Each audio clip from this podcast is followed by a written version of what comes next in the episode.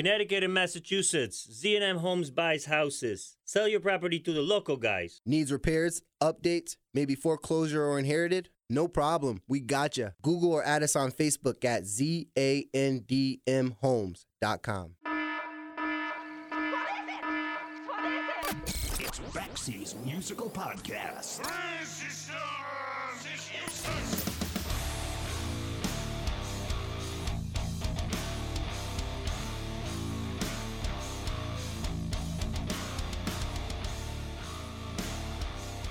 Throughout David Bowie's career, he was always known as a man who would never shy away from a good collaboration. We're all aware of the results of those collaborative efforts, whether it's with Brian Eno or Mick Ronson or Lou Reed, Iggy Pop, Mott the Hoople, the guys from Queen or John Lennon or Mick Jagger or even Bing Crosby. But there are some other very important figures that need to be mentioned as well. And if you were going to point out David Bowie's number one collaborator, then it better damn well be Carlos Alomar. From 1974 until the early 2000s, Carlos Alomar was not only David Bowie's rhythm guitar player, he was David Bowie's musical director, playing on 11 albums, the most of any other musician in Bowie's entire catalog. From midway through the Diamond Dogs tour to Young Americans, Station to Station, the entire Berlin trilogy, right up until Bowie's 2003 album Reality, Carlos Alomar was almost a constant presence in David Bowie's career collaborating on arrangements and songwriting. For example, it was Carlos that came up with the guitar riff to Bowie's first and only number one single, Fame, a song he also wrote with some guy named John Lennon. And that's barely scratching the surface of what Carlos Alomar has achieved during his legendary career.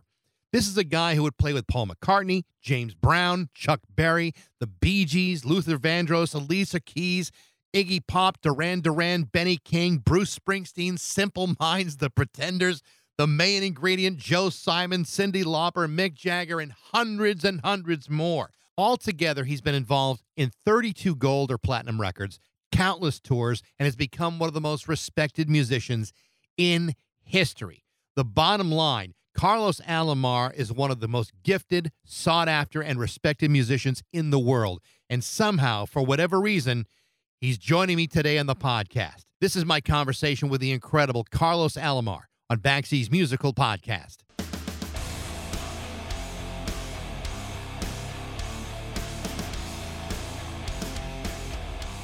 There we go. Can you hear me now? Now, now I hear you fine. Hallelujah. and, the, and the angels sang. All right.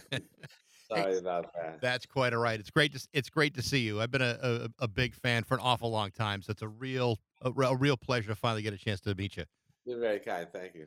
Um, before we start, you know, I, have been going through this this recent blast of of David Bowie related interviews. A couple weeks ago, I talked to, to George Murray, and I know he doesn't do a Mm-hmm. lot of interviews, but he was he was just so cool, and what a what a really really you know nice, warm hearted guy.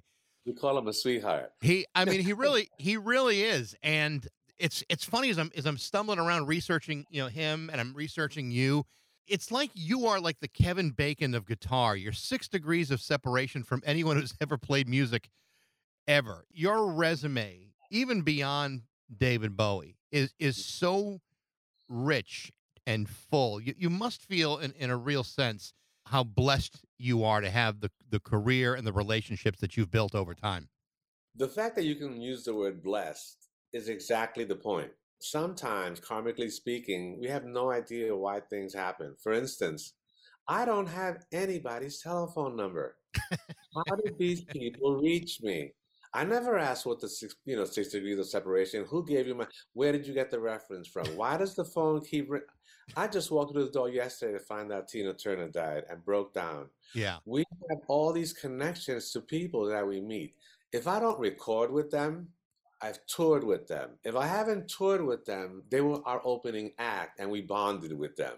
You know, it's like the situation where I get called in to do a Latin job playing cuatro, you know, or, or, or, or, Cyndi Lauper calls me in to play mandolin, or I'm singing with uh, uh, Simple Minds. You know, you're getting these credits that are like, I play bass with Scissor Sisters. you know, it's like And I keep everything on the down low because I don't need credit because my situation is just what you mentioned. If you want to be happy, learn gratitude. You know, and, and in being grateful, there is no, I'm not bragging, I'm not a braggart. I don't have an ego. I like to laugh. Well, I, and that's about it. Keep life simple. you yeah. know? Well, I almost wondered i- i- if you've ever said no to anything. My odyssey is just that I teach people very much so just that. What would happen if you say yes to everything? Life in itself is an odyssey, and we should really be privileged to be able to carry that odyssey. Sometimes it's given to us as a legacy, but that's not our walk, really. We're just walking the walk. Yeah. Once we find out who we are, that, that's when our trip starts. So, yeah, yeah, life is an odyssey. And so, if you say yes to everything, then you have inherently what we would call, I guess, valor. Nobody understands those qualities of virtue. I'm not talking about courage, where you get backed up against the wall and you kick an animal's ass in a minute. But uh, you know, the ability to say yes Yeah. means that curiosity leads. And when curious, you know what? You want to stay young? Stay curious. Yeah. Don't touch that oven. I'm going to touch that oven. Don't turn that corner. Oh, I'm going to turn that corner.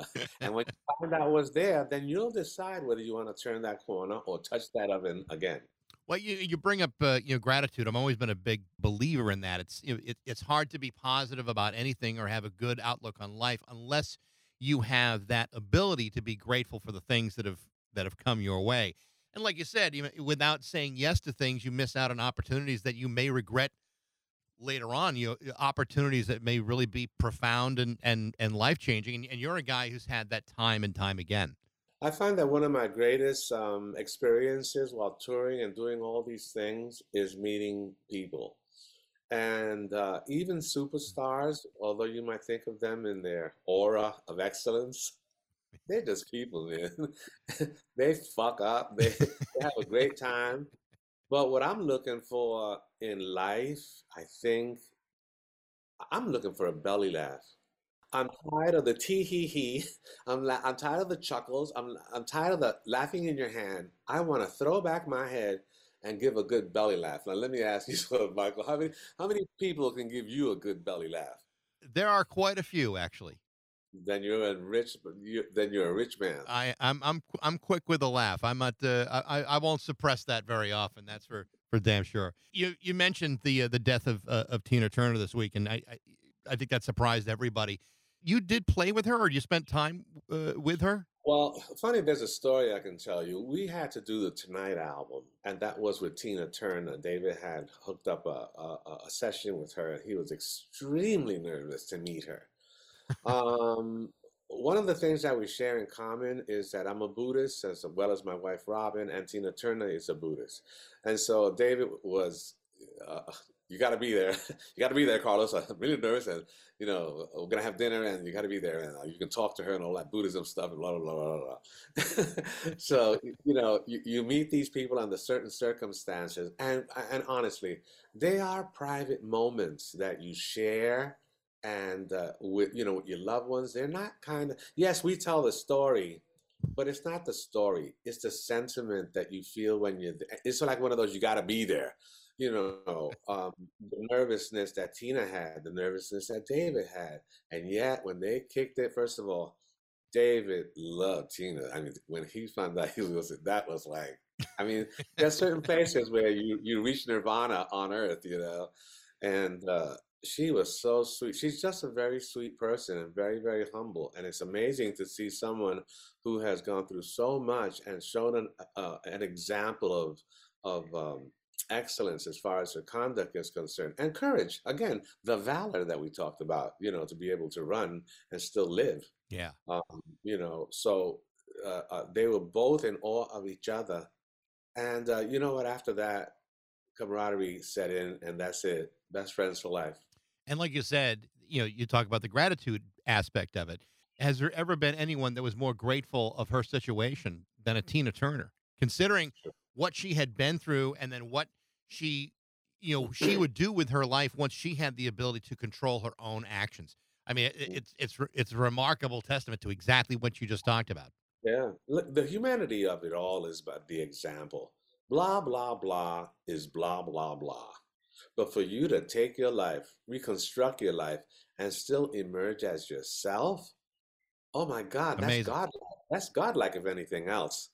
You know, to the pursuit of happiness, that's Tina Turner. Yeah. And if anybody can show you that, come on. hey, truth, justice, and the American way. right. Yeah, I found myself getting really interested in, in your beginnings here because as I'm reading it, you know, you you you start guitar at the age of ten. You go through some you know some personal things with your with your family. Your dad died at the age of fourteen, and then suddenly out of this situation, you know, the guitar winds up being your salvation in a, in a, in a pretty profound way. And then within a couple of years, you're joining the house band of the Apollo Theater before you're even old enough to graduate high school. To me, that's just a remarkable. I don't know if it's if it's if you just dedicate yourself to the craft of learning how to play guitar or or what it is. Tell me about those early years and how the connection for music for you was was important. Okay.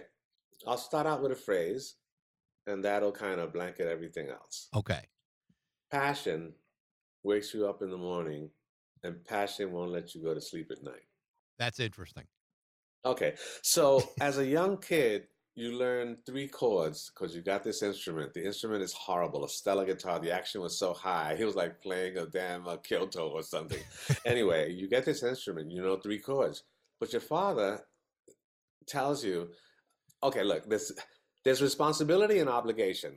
Responsibility, you get a guitar, you better learn how to play it. Okay, obligation. Now you're the only musician in church. All, eh, no matter what song you came, I played G, C, and D. I don't care what key you're singing in. you better conform to my three chords, or else you're gonna be you're gonna be out of tune.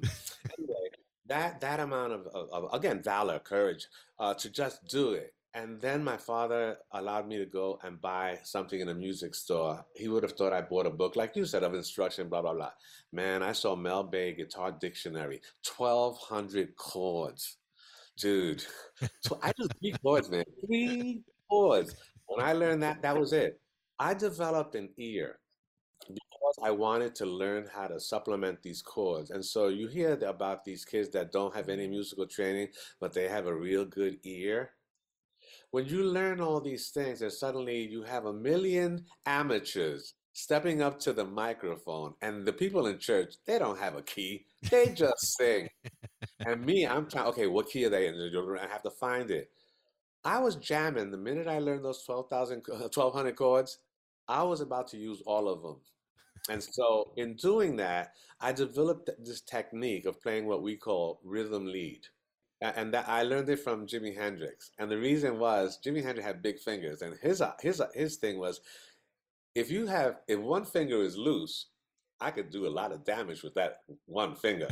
and so when I would play a chord, any loose finger that was there would be playing lead on top of it. They call it leading tones. Anyway, that's the way I started. And so when I was recruited into Listen My Brother at the, as a uh, ensemble that was being uh, um, developed by the Apollo Theater, uh, this young troupe of about 16 singers represented the Apollo Theater in all events. So during all the uh, Harlem riots of what 65 and things like that, we were in Marcus Garvey Park, you know, playing, uh, you know, uh, stand up and you know, uh, you've got to make a stand somewhere. You got to stand, stand up. I mean, and we were writing our own materials. You had to do skits to introduce the song. Everything. We had to go to the Laroque Bay dancers to learn African dancing. I mean, I'm Puerto Rican. There's no water. What the hell am I doing? Anyway, all of these things are a form of education that are given to us by the epitome of professionalism, the Apollo Theater. I mean, imagine having people like, you know, uh, Redd Foxx come down to give you advice. Uh, Flip Wilson comes down to tell you blah blah blah. Uh, Nancy Wilson comes down to congratulate you and tell you what a great thing and what, what we had to do choreography. They our homework. Go upstairs and watch the Temptations do their dancing. I was so good that the the uh, one of the guy the guy that plays the piano, George Stubbs, an elderly gentleman, he was he had a Farfisa organ. He said, "Carlos, you want to play with me uh, a little bit after you know after hour joints?" Yeah, sure, hell yeah. uh, listen, I want you to learn the top ten and learn the bass part, the guitar part, and all the horn parts. This way, if he has a, he has a Farfisa organ, he has the right hand and the bass on the left. If he didn't feel like playing the left hand, he can just play his solo. And I and I had a good ear, so I would hear the top ten, I would learn them, and I didn't need any music. And then you get called in, the same guy. Hey man, I need you for the amateur hour. Okay. Now I'm about 15, 16 years old. This is like we I'm the youngest guitar player. They used to I used to be in the basement. The guitar player from Reuben Phillips Orchestra, who backs all the, you know, the major singers, I, they needed a sub. Who did they call? Let me But remember, I was in part of the union, and eight, that was the union house, local 802. So they, they used to hide me until the union man, the union man would come around, cards. you used to have, you have to show them your union card, make sure you're paid up to date. And they would hide me, and then I would come up. So yeah, that's where you know I met uh, James Brown, who also needed a substitute. You know, during those years, I got I got called into uh, what was it called? Uh, uh, Rye Playland to work with Chuck Berry. You remember when they used to have the live performances? Sure. What the hell? It's crazy. So I mean, you're you're a teenager as all this is as this is happening, and you're in one of the most famous musical theaters in the world, in the in the Apollo. I mean, how did you go through that and not be in, intimidated by that situation? I mean, you know, James Brown, Chuck Berry, these guys were you know legendary at the time that you were a teenager. How did you manage yourself through that at such a young age? Uh, you got to remember, it wasn't about them. It was about me. Who the hell are they? Think about it. It's true. I know, Yep. I know, I know names, but I'm 16 years old, dude. Come on, don't make me think like a 20 year old or 25 or 72. No, 16 year olds are like, thank you very much, sir. I mean, So- think about it. Come on, I'm a kid. A lot of people forget I'm a, I was a kid, but look who I was a kid, and you know who I was surrounded by? Oh, Luther Vandross on this side, you know, the singer, Robin Clark, you know, over here, Nile Rodgers over there trying to get my gig, you know, Dennis Davis over there playing jazz with, you know, and through those connections, I need a guitar player, you know. Uh, hey, I'm playing with this guy. I know this guy Carlos, you know. Your association with the the two people that you just mentioned, you know, Luther Vandross, who was one of your best friends, and I think you became kind of close to, to Robin too, if I'm not mistaken. Yeah, yeah. Yeah, if I'm not locked her- mistaken. I locked her down I was uh, uh, 18, and I mean, you know what? When you find the true love, and she's a singer, and she was already making money doing commercials. Hey, hey, hey. But you're not just talking just any singers. I mean, you know, you Robin and and Luther are like, I mean, just unbelievably brilliant vocalists. To be in that environment with that much talent, I mean, it, I mean, tell me what the what it was like to be hanging out with those guys. You know something? Uh, um, excellence rises to the top, I think, and even in a group, you find out who it is that you're attracted to based on their their you know due diligence and I think excellence. Um, and uh, that being said, they just gravitate towards each other. It doesn't, you know, like minds, that kind of thing. Look, we know full well that talent has a lot to do with everything. But another thing is personality.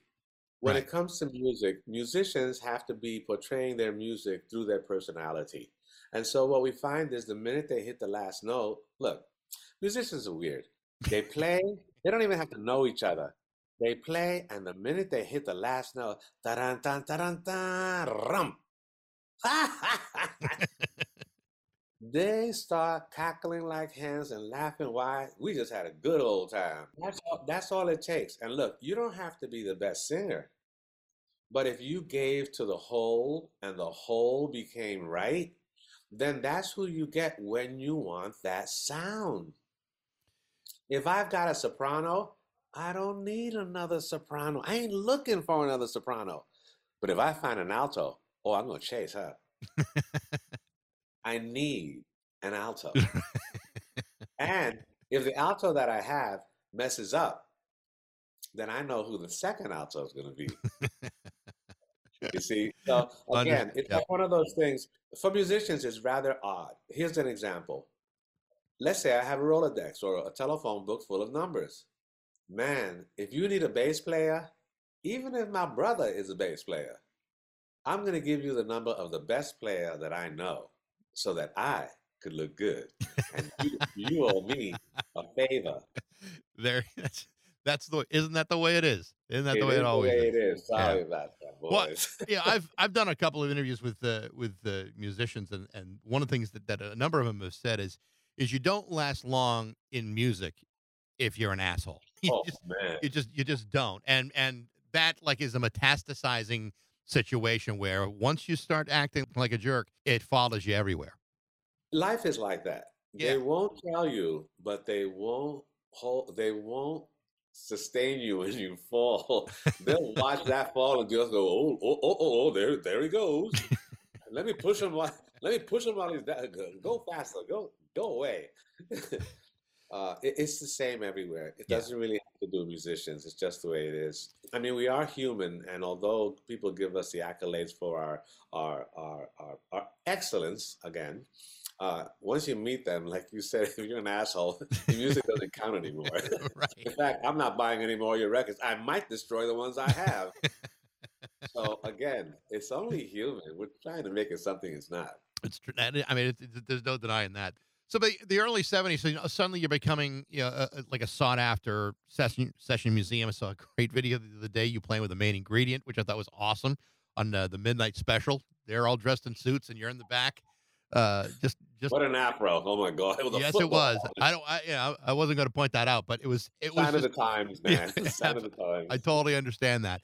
But you know, eventually, as you're going through, you know, these sessions, you wind up being called for a session to uh, to play with Lulu, and David Bowie is producing those sessions. Tell me about that and and and the conversations between you that uh, ultimately led to you joining him in in Young Americans. Well, the Lulu sessions in themselves, I think, were not the reason. I think that the Lulu sessions showed him that I was able to immediately cope with a song that he already knew. And so when I started playing it, I was adding a flavor that was kind of nice. Because look, when you're doing a cover of your own song, you know what you hear in your mind's ear. So when someone embellishes it in a way that you hadn't heard, it will impress you. But again, it has nothing to do with talent. Many guitar players could have done equally as well. But when I tell you, man, you look like shit, you need to eat. I'm not, it's not about David Bowie. It's about Carlos Alomar. Who the hell tells a person that you look like shit? I didn't say, hey, you know, you're a little thin. Uh, you should really, I mean, he was 98 pounds, orange hair, and pasty white skin. like you said, I'm a guy with an afro, probably wearing a dashiki. so, you know, the, the, when worlds collide, you know. The thing was, I told him, you need to eat. Why don't you come to my place? I lived in, in Queens. The fact that he would actually come to Queens, man, was I chasing him or was he chasing me? Who the hell goes out to Queens? Hello, Queens, dude. All right, he comes out to Queens. Oh my God. He wants to know exactly like you. Yeah. Chuck Berry, what was it like? James Brown, main ingredient, the Apollo Theater, Harlem. Dude, I want to know everything. I'm like, Spiders from Mars, England. I love your accent. My wife, would you like another piece? Some more rice, Mr. Bowie? Um, that is what does it. Of course, when he got there, I had my pedals and everything. Remember, I told you I had learned the whole Jimi Hendrix album. right. You heard me as a type of guitar player that can play sweet stuff and play a little, put a little R and B to you know to your music. But then I hook up my stuff, my big muff, and I play. I can play the full Jimi Hendrix album by myself. he knew I could rock it. Yeah. The disguise of being a everybody, Carlos Alomar, the Funk Meister, they don't know jack shit, all right? if I got out there and played a cuatro or a, or a mandolin or viola, my first instrument, I mean, he's meeting me thinking that I'm R&B and the Apollo, and yet here I am playing Jimi Hendrix like I wrote it. And so we had a great time, and I think that is the human experience that bonded us, not necessarily through music, but through the act of learning who we are in essence and realizing I need that essence. Your humor is exemplary and you are fucking crazy, Carlos. you are too, David. Me and David, there are those moments where you know what's happening when it's not what you said above breath, it's what you say Underneath it, right. And why are you guys always huddled in the corner laughing? David and I laugh a lot Yeah. because the humor intensity that we have, we know what we want, we know what we need, and we know how to get it, and we know how to say it. You know, And so that that's that's how we bonded. I don't think it really should be attributed to music. Later on, music holds us together as the challenges that we face, we meet together, and it reinforces musically our dependency.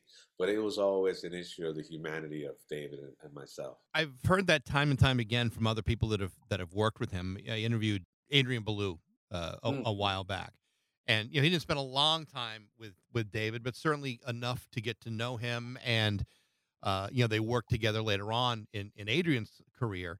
And he kind of said the same thing. It's like you know the, the the image that people had of David Bowie was that he was a distant type of guy, but once you got to know him, uh, you know, as a, as an individual, this artifice came down and what you found out that he was just a very warm, friendly, hilarious, loyal guy, and it's kind of cool to to hear that you know from from your heroes that you realize okay, like you said, they are human beings, and the people that are closest to him kind of repeat the same thing. So you know, there's there's got to be great truth to to those kinds of comments about him. We should always remember that, like we always said here, there's a human element to all this. You know, we mustn't forget that. Even even David, all of us, Tina, myself, it doesn't matter.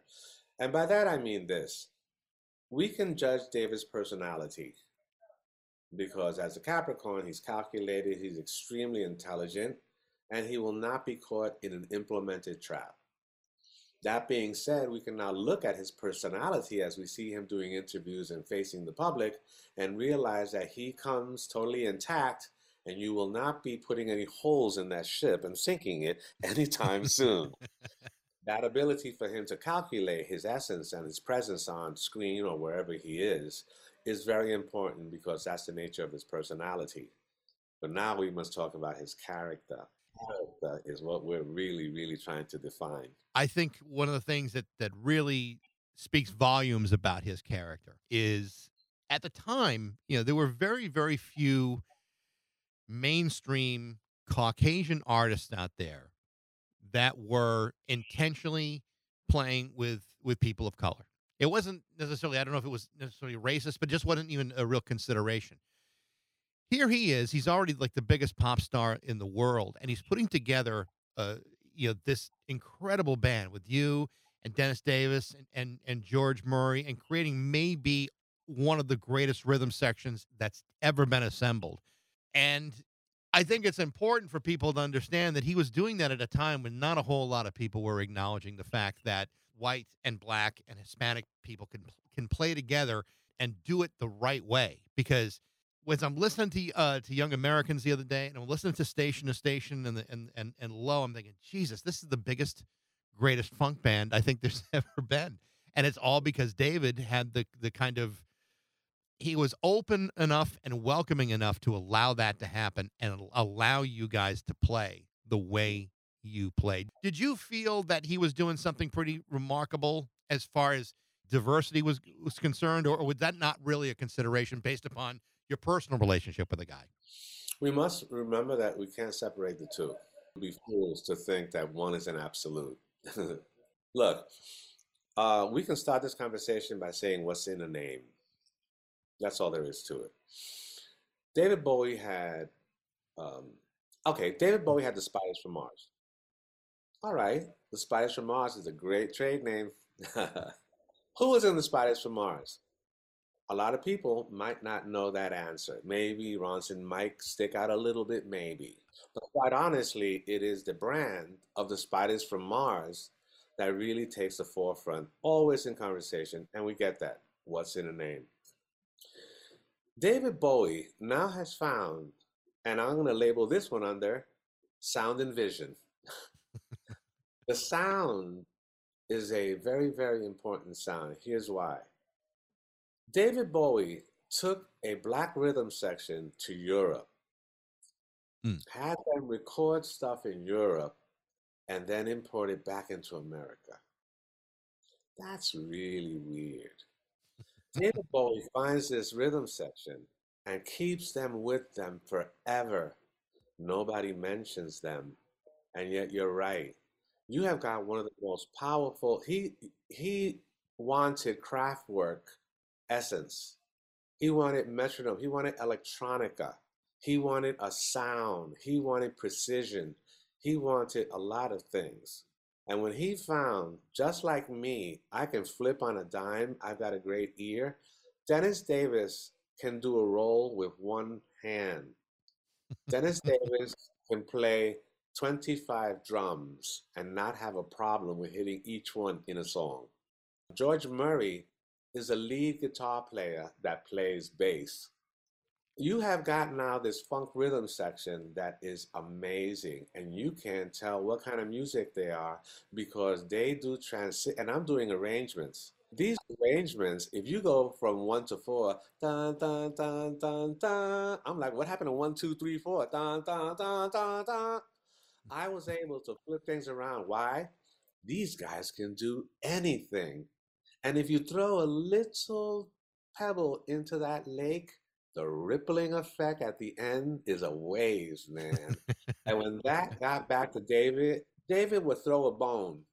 And when we munched on that bone and gave it back, it was a sculpture. All right. The vision of sound and vision. David had a vision, and that Kraftwerk essence is exactly right.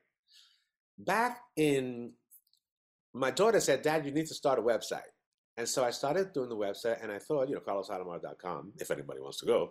Um, and I thought I'd put a little number in there. And so I decided the making of the damn trio. What the hell are you talking about? I actually, in that interview, labeled it Dennis Davis, Carlos Alomar, George Murray, the damn trio. And gave a little story about how funny it was when I, you know, I said, damn, no, we should make it mad. No, no, no, we should. Nobody knows about anything. And yet that one little article gave a name to that trio, the damn trio. Once I did that on my website, every reference that was ever made now became the damn trio. now, does anybody know George Murray, Dennis Davis, Carlos? They might know Carlos Alomar. We're getting into the same loop as the Spiders from Mars. We now have a name, even if it's after the fact, it doesn't matter. Recognition has now been given to a band that was playing more albums than the Spiders from Mars, different kind of music than the Spiders from Mars, transformational progressions and, and aesthetics to music. The Spiders from Mars were a one trick pony in a one trick pony world. You cannot morph a band like that into what was needed in the future. It's just not the way it works. That especially makes sense as you transition from station to station into the Berlin trilogy, Low, Heroes, and The Lodger. What band could pivot like that? It's it's the essence of the vision of David Bowie. Look, David Bowie put together the Soul Review show after Diamond Dogs.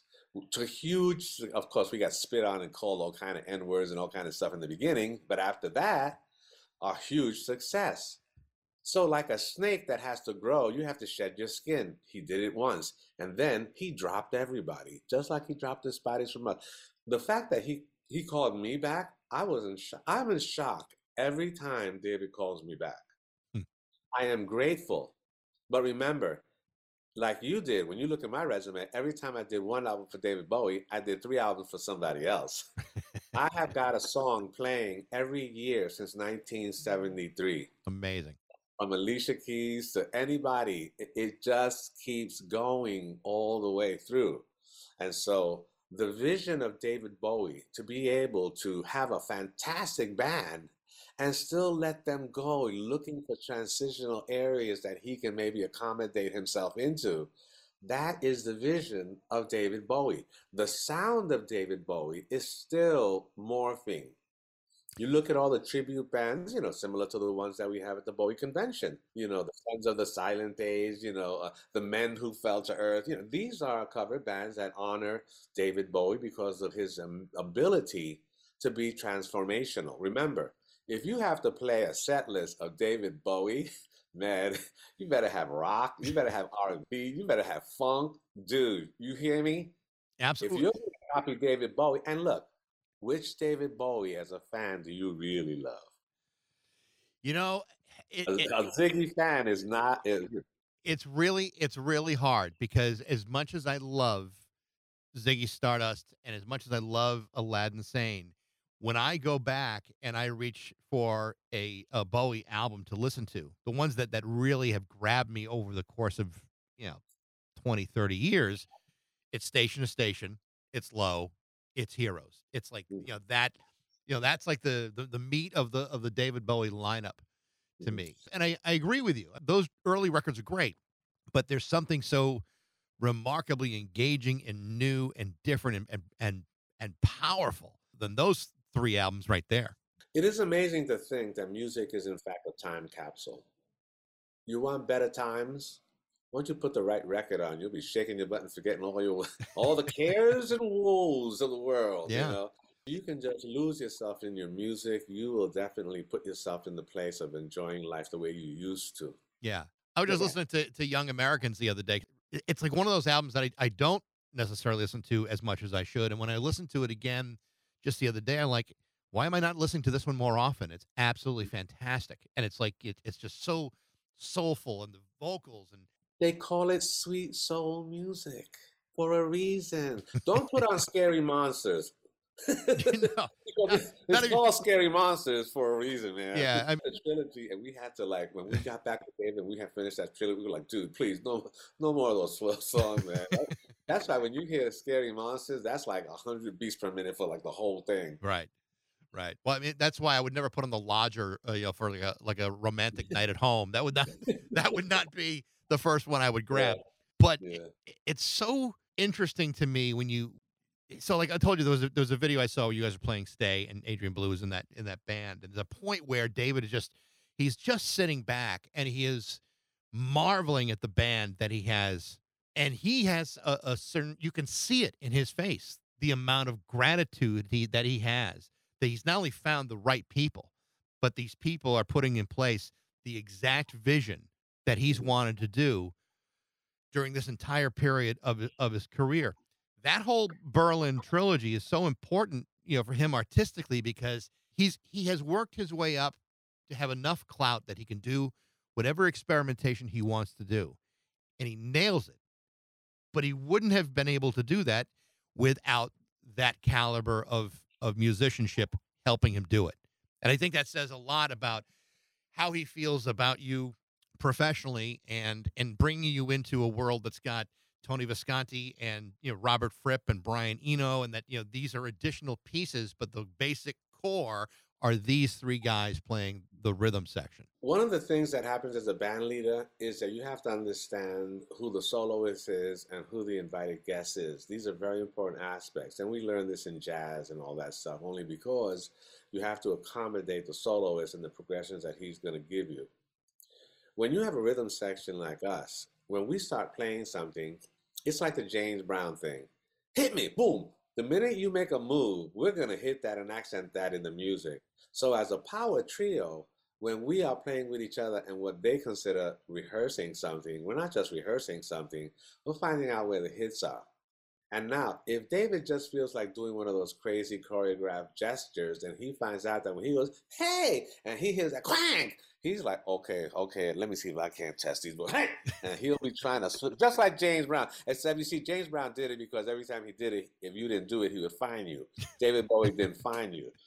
But he found that with that type of situation, this rhythm section can follow and not lose a, a stride. So when you have Adrian Belew and David Bowie says, okay, I've done my part, take it, boys, he's going to step back because he doesn't know what the fuck we're going to do.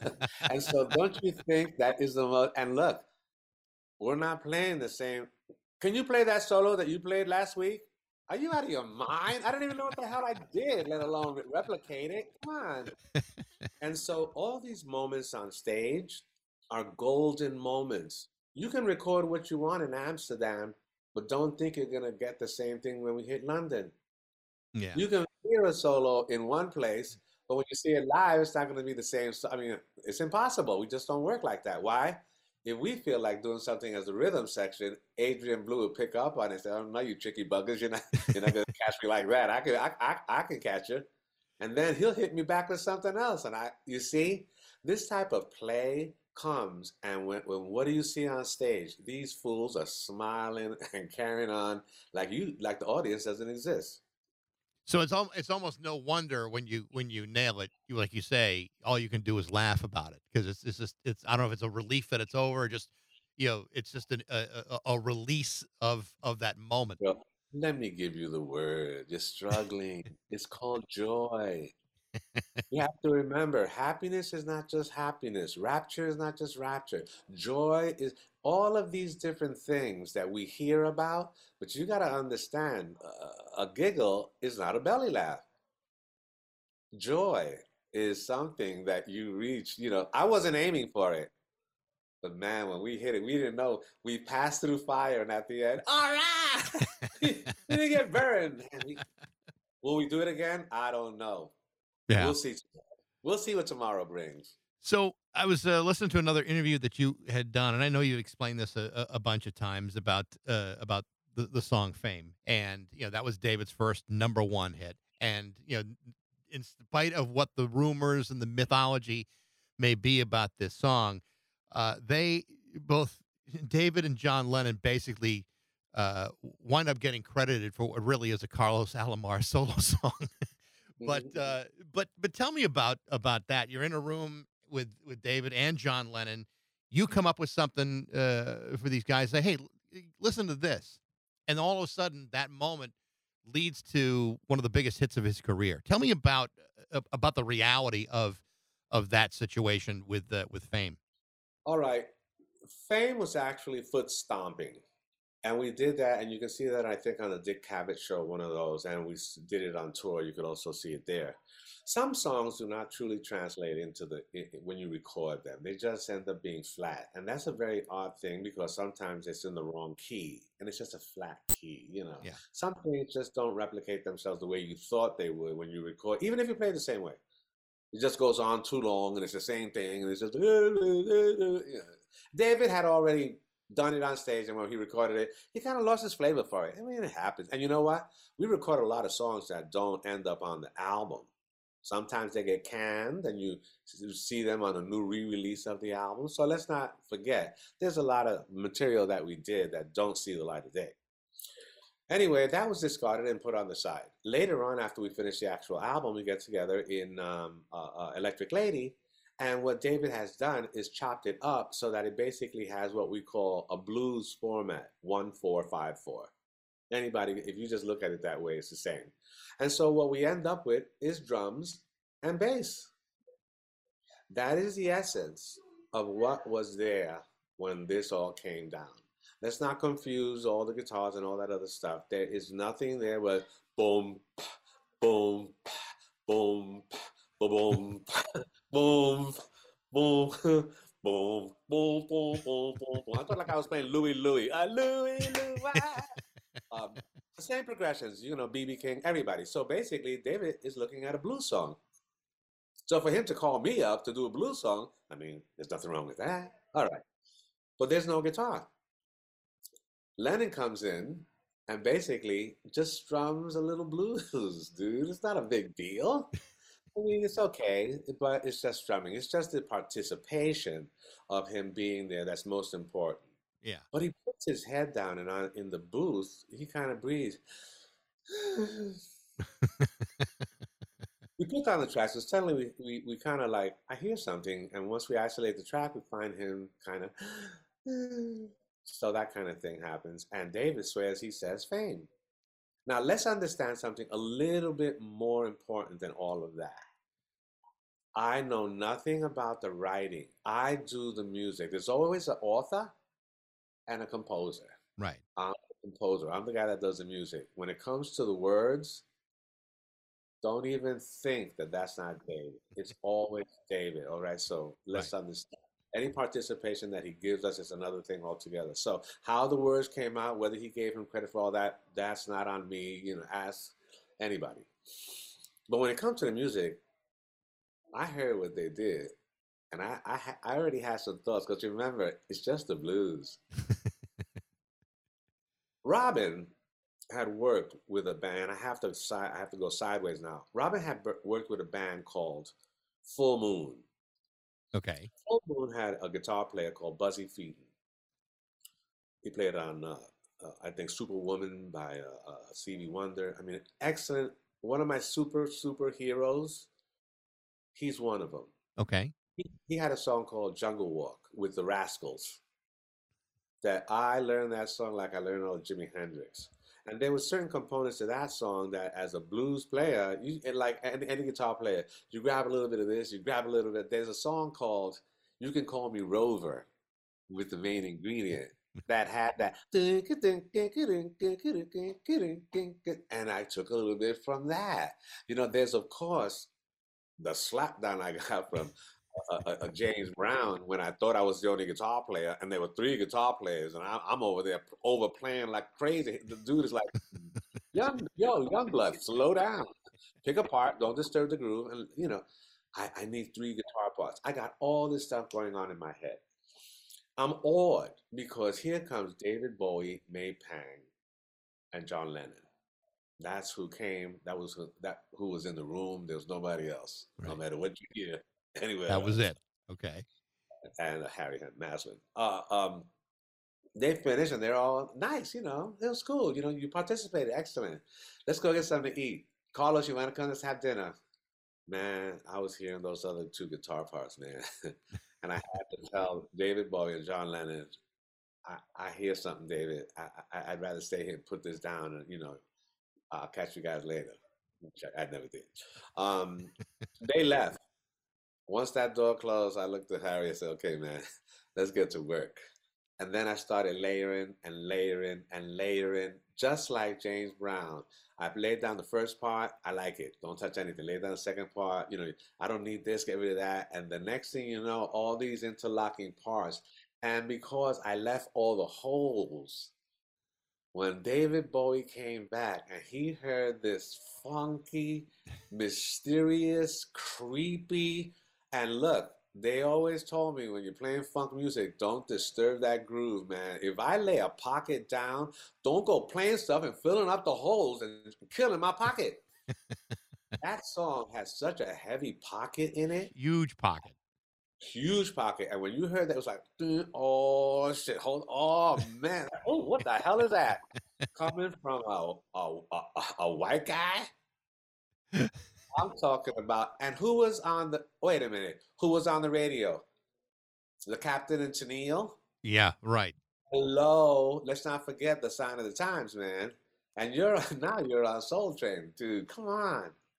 It- fame, fame. Uh, you know, the fact that I got credit for it is just uh, uh, honoring David Bowie once again. Yeah. He was this, you know, this this young kid. Look, I, uh, David Bowie was what five years older than me. I mean, we were we were friends at that point, and so for him to give me credit, I was like over the top. It made my life, and so remember, I was already married, and so when you meet a married couple that's so young, we're Buddhists. We we got it together. We don't need anybody. I turned David Bowie down three times. I mean, when you turn somebody down, they really want you. and you know what? There's respect there. Yeah. I always knew what I call you must know the value of your worth. And you have to make sure that you don't compromise your own self worth for something that's not really aspirational enough to, to sustain you. I mean, basically, I'm saying don't sell your soul to the devil, man. Right. Well, and, and that's a really good point. I mean, how many how many other people in general will kind of acquiesce to other pressures and and you know take themselves out of what makes them great or what you know or or or their strength and just you know does it because somebody else wants them to. You know, where whereas with you, he's given you he's given you the chance to express yourself like in in fame you know i mean there are many artists who would say no i i let's wait till i come back because i'm i'm the key to this whole thing when in this Mhm. situation he let you hold the keys and you and you crushed it i mean it was a huge hit for him Let me show you how much of a big it for me.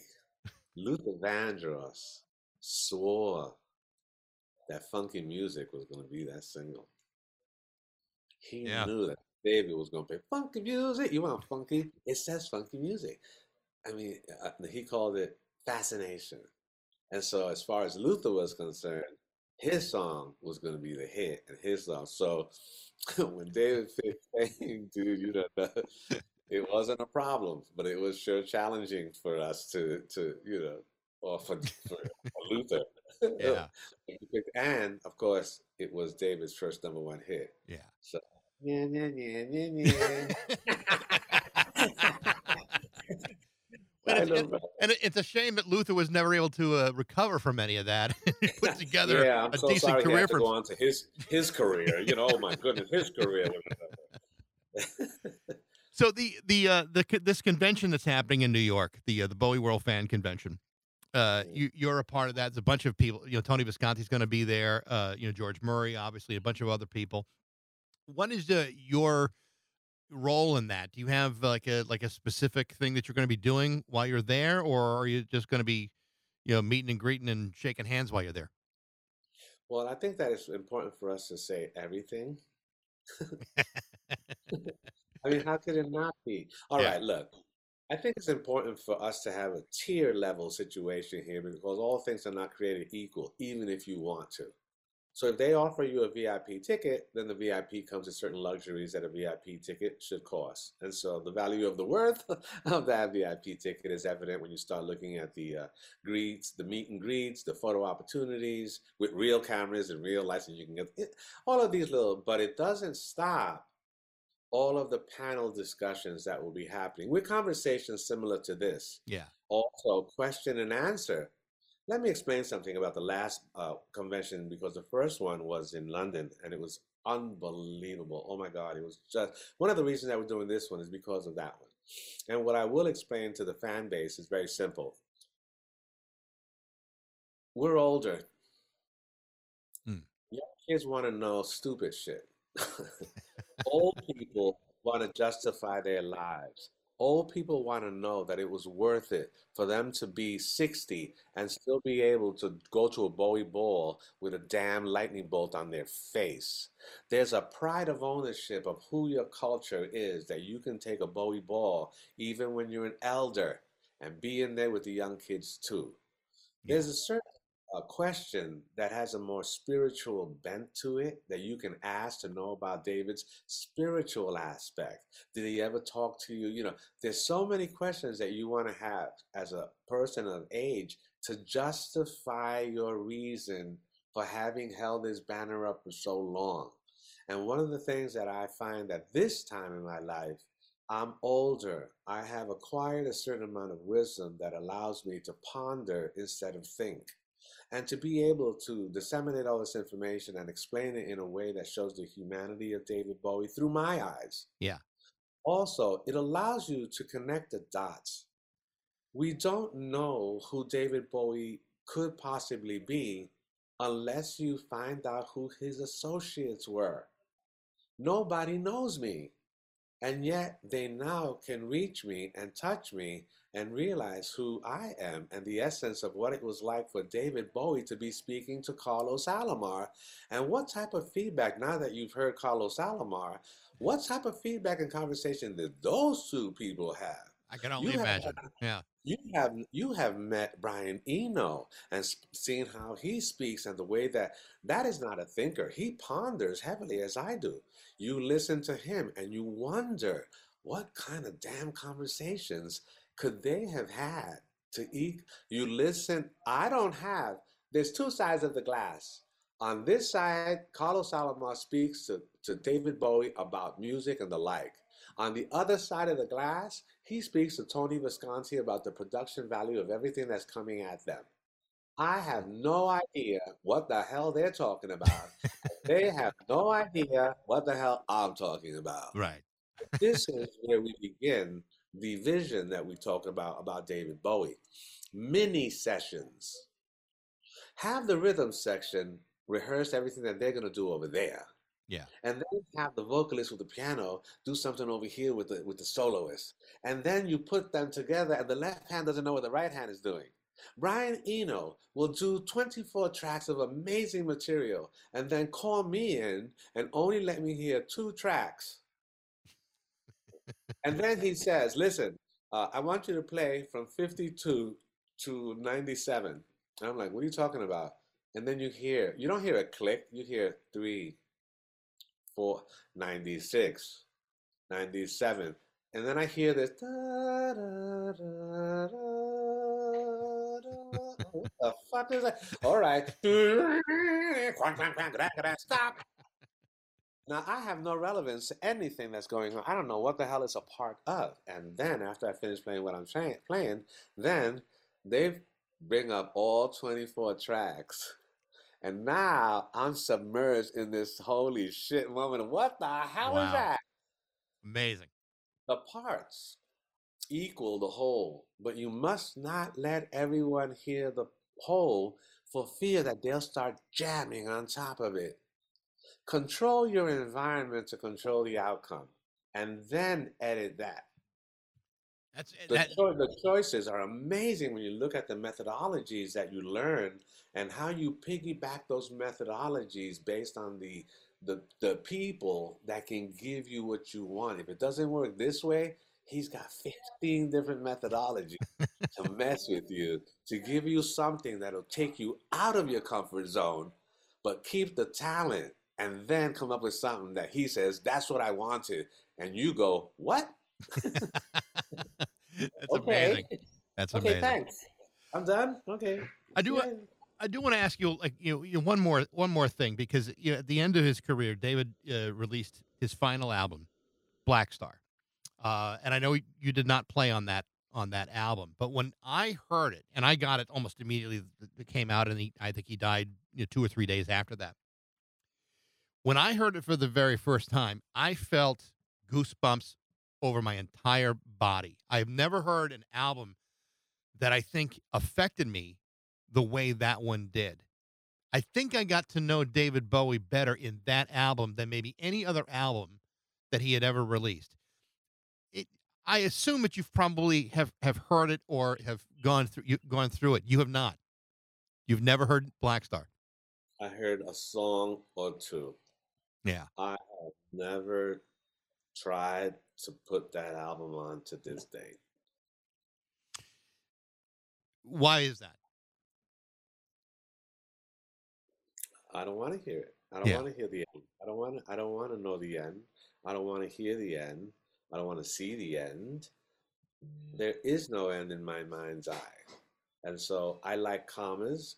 I don't need periods, and so I'd rather let the continuation of that paragraph finish in my mind, than hear any words that might solidify a thought, or anything that I might see that might bring me sadness. Yeah. And so I would prefer to keep the image the way that I control than to let that overlay and totally demolish every feeling that I've already accommodated to sustain his his his you know the fact that he's gone. Yeah. So for me to listen to the album would put a period on everything and it's not necessary for me right now.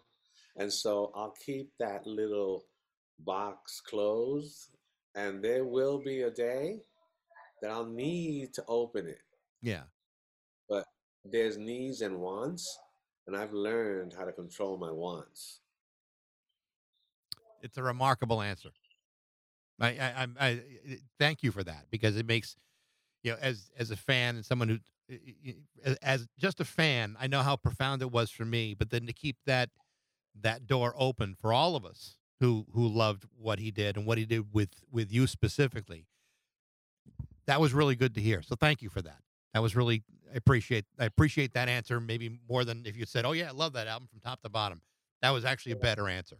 So thank you. I think that uh, uh, I think that a lot of the albums we love them for their time, but there is there is no best, really. There's only better. Yep. And so every album is as good as it gets until the next album. I mean, we can't foresee the future. And so everything will be fantastic and the best for 1974 and the best for 1975. So there is no best. There is only better. Yeah. And even better is subjective. So everybody has their albums, everybody has their Bowie, and everybody has their epoch or their era or their time. You know, the odyssey continues. Carlos, this has been a, a real joy to talk to you and and to, to, to Did share you this say stuff joy? I said joy, and I'm, and my gratitude level is uh, is is exploding. There's a, there's no other way to put it. So thank you so much. This has been a real real pleasure. Thank you. You know, I, I continue the uh, the legacy of David. You know, I'm, I'm a professor now. Yeah, Because of the work, the work that I did with uh, Brian Eno and David during that time really impacted on me. So when I when I uh, I I got an honorary Bachelor of Arts degree at Stevens Institute of Technology, and I became the Distinguished Artist in Residence. And uh, I opened up the Sound Synthesis Research Center for the Performing Arts. It's basically this gigantic playground of like all, and I got Brian Eno's uh, strategy cards framed on, you know, all over the place for you know for the students. And I formed this uh, little orchestra called the Mini MIDI Magic Orchestra. And it's like synthesizing, and, and the counterpart to organic instruments. You know, you play guitar, synthesizer guitar. You know, you play piano, synthesizers, of course. right. Uh, EWI for the horn players, electric, everything is MIDI. Man, it's important for us to go to underserved community centers. It's important for us to go to old folks' home. You know what it's like for old folks to see a guitar playing Mozart or playing string? It's like the first time they saw the Model T or the or the television. You know, it's important for us to give back, to Yeah. replenish. You know, children's centers where you can just any instrument that you play for a recovering child is going to be appreciated not only by the child but by the parents, by the nurses, and by the staff. That you would take the time to help their recovery. Music heals. And so, all of these things that happen to me, we must give back for the humanity of music. You know, Yeah. it's music is an art form, but it does take the shape of sound. And, and, this issue of the art form of it, it has to be given and appreciated by the masses. So, as a kid, I understood the power of music. And so that particular legacy, you know, we string it through all the other artists that we can because they pay us and they pay us well. But in all that pain, we need to kind of be human, give it back, and enjoy the true pleasure that music can bring when it's free. Yeah. Carlos, thank you so much. I appreciate the time today. Thank Take care of so much. yourself. Carlos Alomar will be appearing at the David Bowie World Fan Convention in New York later this month. Thanks for listening. I hope you enjoyed it. Feel free to like it, share it, tell all your friends about it. Thanks to Z&M Home Builders for their help. You can help them by going to their website, znmhomes.com. You can follow me on all the socials and reach me at backs at rock102.com. I'd love to know what you think. And thanks again for listening to Baxie's Musical Podcast.